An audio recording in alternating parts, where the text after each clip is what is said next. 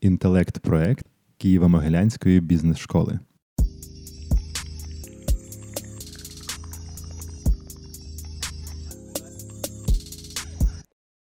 Всім привіт! З вами Радіо КМБС. Е, я рада вітати в нашій віртуальній студії Марину Страдубську, яка є нашою викладачкою та авторкою багатьох програм, які стосуються людей, а саме внутрішніх комунікацій, дієві комунікації. І, власне, також очікуйте скоро нову програму про бренди роботодавця. Доброго дня, Марина. Доброго дня. Е, сьогодні досить таку важливу тему зачіпаємо, яка стосується якраз чому культура визначальний чинник вибору для працевлаштування. І перше питання одразу хочеться так поринути, коли взагалі нам потрібно про це думати, коли потрібно працювати з брендом роботодавця. Насправді з брендом роботодавця треба працювати завжди, тому що хочемо ми цього чи ні, а він у нас є. Тому що бренд е, це обіцянка. Ми купуємо кросівки New Balance, тому що нам зручно ходити, якийсь там дизайн, Стів Джобс теж їх носив. Ну, тобто, у нас є якісь очікування, які цей продукт задовільняє. Компанія точнісінько так взаємодіє з кандидатами і працівниками. Коли людина вибирає компанію, вона має очікування, і в її картині світу компанія ці очікування задовільні. Тобто, як тільки компанія почала наймати людей, в неї з'явився якийсь бренд роботодавця. Питання, який, чи такі компанії потрібно, чи ні, і що саме його формує. Тому задача компаній, які е, виходять вже на системний рівень, які вирішили проблеми виживання, це задуматись, а які люди нам потрібні, і чи маємо ми умови, щоб саме цих людей залучити до нас.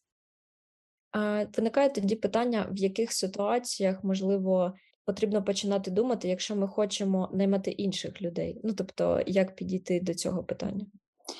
Перш за все, важливо усвідомлювати, з яким кластером фахівців і фахівчинь компанія працює. І наскільки цей ринок талантів конкурентний. Якщо ми говоримо про будь-які сучасні індустрії, це від IT до тих же продуктів харчування, до, в принципі, чого завгодно, на що є попит, це означає, що наскільки конкурентний ринок продукту і послуги, настільки конкурентний ринок праці, тому що хтось ці продукти, послуги має виробляти.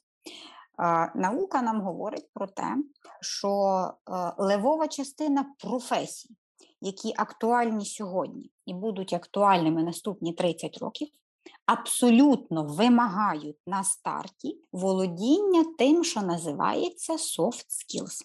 Тобто уходить оцей з пост з індустріальної економіки розподіл на hard skills і soft skills. Харди без софтів вже не працюють. Тому що навіть якщо ти мікробіолог, ти маєш продати, продати свої доробки клієнту, внутрішньому чи зовнішньому.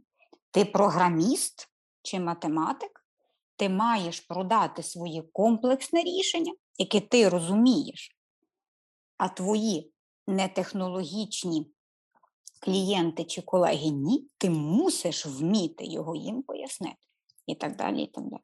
От Тому на сьогоднішній день, в принципі, робота людей укомандюється і упаковується в комунікації. Це означає, що якість цієї взаємодії впливає на бажання працювати в компанії. Тому що якщо я вимушений по роботі комунікувати щоденно з десятьма людьми, це не рахуючи моєї команди, то якість цієї взаємодії, тобто культури, буде сильно впливати на мою ефективність. Боротьба за таланти з точки зору актуальності того, що відбувається зараз в тек індустрії, в it індустрії, угу. всі ці звільнення, що нас чекає, якби що буде далі? Перш за все, якби важливо усвідомлювати, що в it індустрії зараз такий відбувається переламний період. Всі очі прикуті до Ілона Маска і що він робить в Твіттері. Чому? Тому що до того, як стала розгортатися ця ситуація, it компанії активно перевинаймали людей. Тобто вони е, бачили людину на ринку талант, хапали його собі, а потім думали, чим його зайняти або її. Ну і відповідно штати у Big Tech компанії Meta, там Google чи той алфабет і так далі, вони роздуті трохи або не трохи. А, Що що зробив Ілон Маск? Він прийшов там, ледь не розвалив Твіттер, хоча ще ще є час. От. І він звільнив половину персоналу. Тепер весь бік так дивиться, чи зможе Твіттер вигрестись з половиною персоналу. І якщо Твіттер зможе, то і Мета зможе, і Google зможе, і Amazon зможе, і решта Tech теж зможе. Тобто змінюється баланс сили на ринку праці. Якщо раніше працівники тех-компаній були сильно прошені, у них були плюшки, за ними носилися, то недавно Сундар Пічай е, в Гуглі розказував, що треба перформанс, що треба в офіс, що працювати треба більше. І Google недавно звільнив кілька тисяч людей через меседжі. Так робити не треба, звісно але це показує, наскільки змістився баланс сил. От тому оце, е, а там, де бік-тек, через рік або туди-сюди, то же саме буде в small-tech. Ну, тому що якщо Google зі своєї махіни може виставити на вулицю третину персоналу і працювати, то чому це не може зробити українська it От це таке мислення да, потенційно може бути. Відповідно, це е, спричиняє кілька викликів для кандидатів на ринку праці. По-перше, софтскіли. Якщо раніше рідкісна професія означало фактично індульгенцію на токсичність, на некомунікабельність, на м, всякі некрасиві хиби характеру і поведінки, то тепер е, баланс буде інший софти треба підтягти, адекватність може бути чинником, через який ти залишишся на роботі. Тобто, оце, якщо говорити про Tech. Загалом, чому культура да, важлива, чому вона впливає на перформанс і яким чином? Згідно даних Gallup за 2002 рік по всьому світу, в тому числі по Україні, 76% працівників бодай іноді відчували, відчувають вигорання в медичному сенсі цього слова. Причини вигорання ключові, які ідентифікував Гелап, це наступні: перше сприйняття несправедливості на роботі. Тобто, вдумаємося в цю фразу: не перевантаження роботою, а сприйняття несправедливості. Мене не цінують, мене знецінюють, я не відчуваю, що моя робота комусь потрібна. Друга причина некероване навантаження. Тобто воно може бути невеликим, ну воно спорадичне, що неможливо планувати. Некероване навантаження. Що це означає? Це означає, що компанії, які на сьогоднішній день організовані неефективно, процеси, які шкутильгають, якась там неефективна комунікація, якісь непропрацьовані взаємодії. Це призводить до вигорання. Третя причина нечітка комунікація від керівників. Коли не зрозуміло, що очікується від працівника працівниці, які deliverables та що треба робити.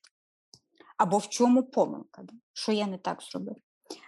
Четверта причина брак підтримки керівників. Це великий привіт всім компаніям з культури досягаторства. Бо підтримка емоційна в сенсі, ну, всі ми люди. Да, Всі ми люди. Люди це біологічні істоти, які мають потребу в сні, відновленні їжі, там питті.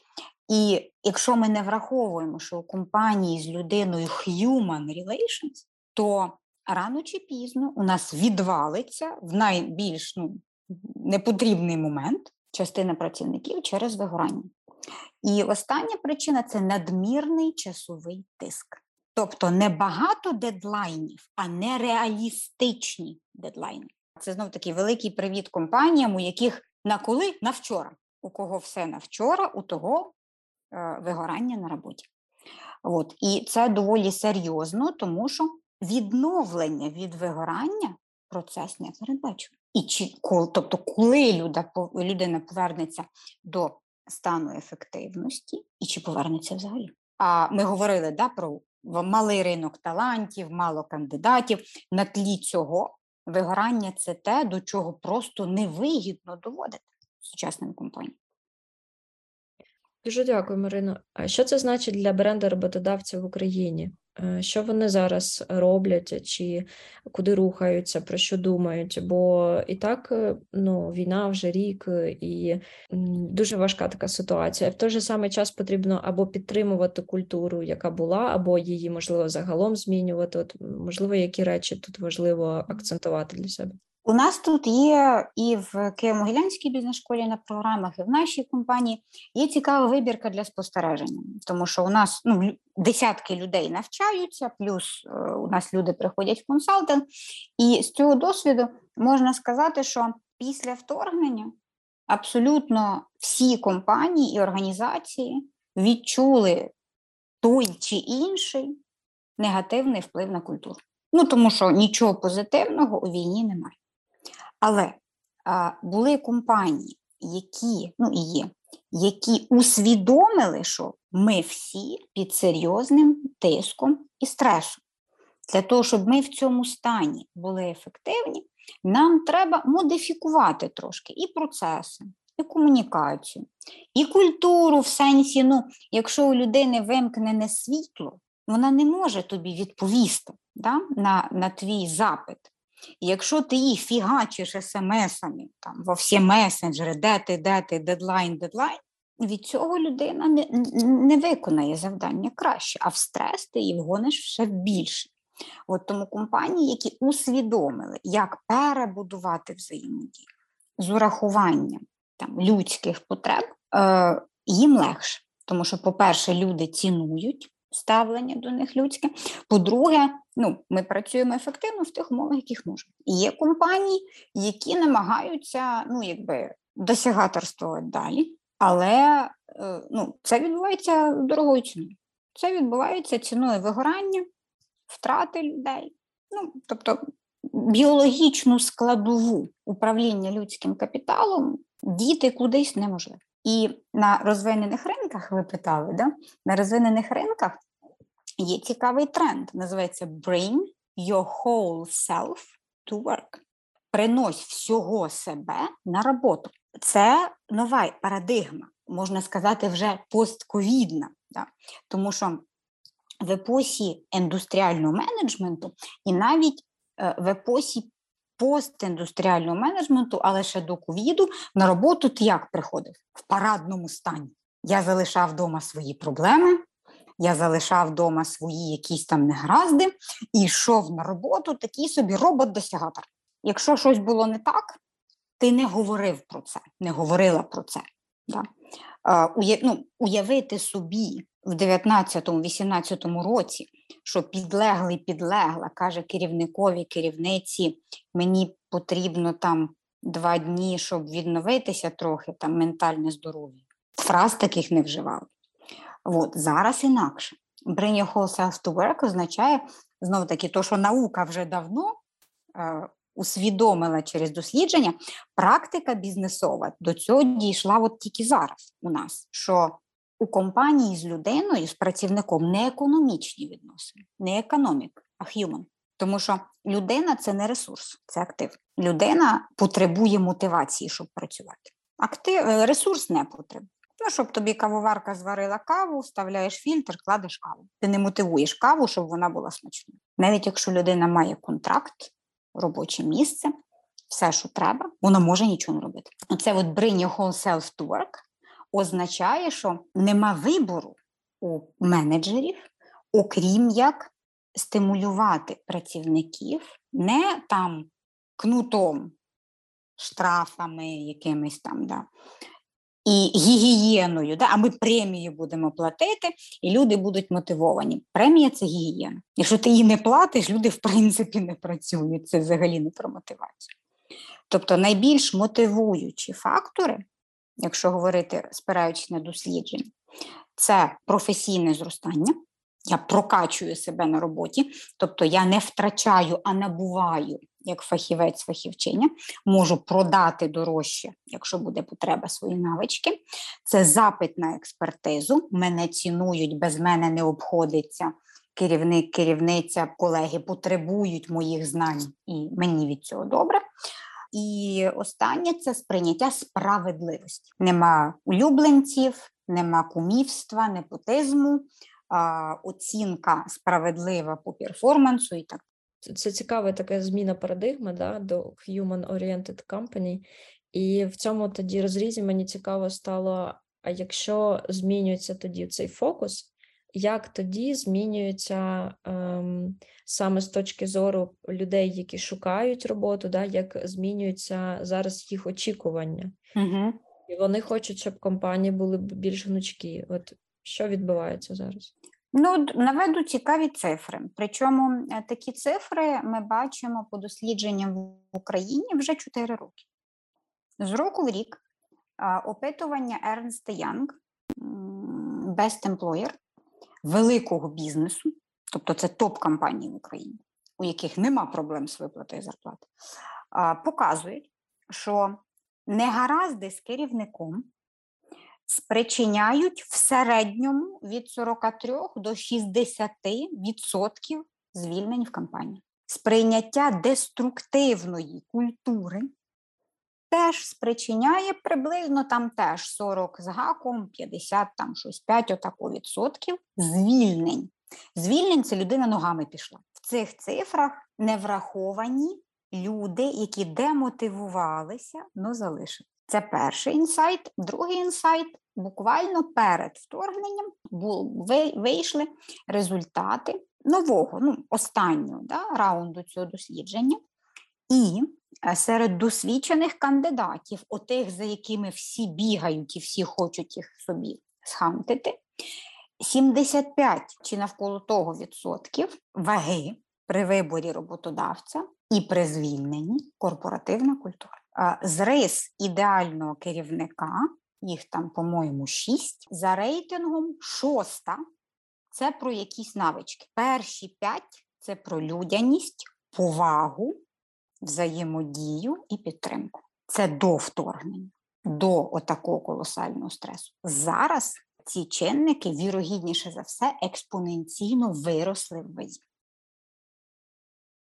Тоді, вже враховуючи, що, наприклад, компанія розуміє, що вона недостатньо працює зі своїм брендом, можливо, є якісь 3-4 такі ну, чекпоінти, з чого почати, або взагалі, можливо, для себе пояснити, а що таке для нас бренд роботодавця. Мета рівень цього питання це усвідомлення, що гранична лояльність працівників, зокрема поколінь Y і поколінь Z, це люди, які 35 років і молодше. Гранична лояльність цих людей 2 роки. Що таке гранична лояльність? Людина оцього віку в середньому на сьогоднішній день міркує, що протягом наступних двох років я піду з компанії чи організації, де я зараз працюю. Тобто такий горизонт да, граничної лояльності два роки.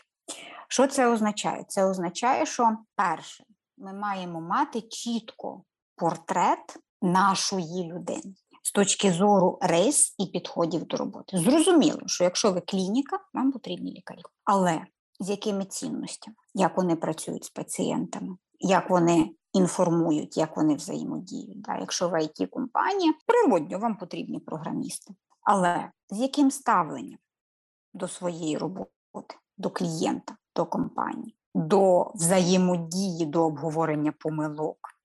Тобто розумійте, перший крок розумійте, усвідомлюйте профайл ціннісний, риси, світогляд, софт-скіли вашого працівника ідеального який вам потрібен для бізнес-задач. Усвідомили. Тепер дивимось на наявних працівників. Хто в нас є? Це воно чи ні? І воно в якій частині? Скільки відсотків? Чому це важливо?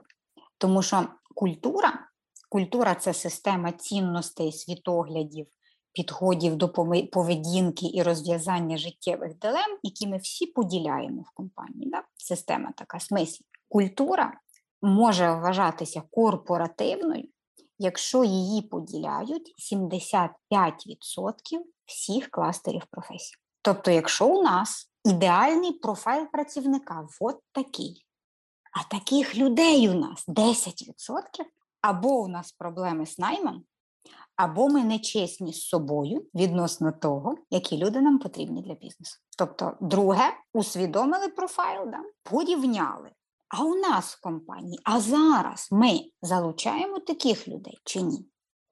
Третій крок: нам треба поговорити з нашими людьми. Що ми зараз реально пропонуємо як роботодавець? Як вони це бачать? Тому що бренд це ж поняття соціально сконструйоване. Да? Одна справа, що ти як компанія хочеш да, транслювати, да? інша справа, що ти в реалі транслюєш, третя справа, як це бачиться зовні. От Тому поговорити з людьми систему, дізнатися, а зараз employer value proposition у нас який. Тепер взяли proposition, взяли ідеальний портрет працівника і подивилися, це те з таким proposition.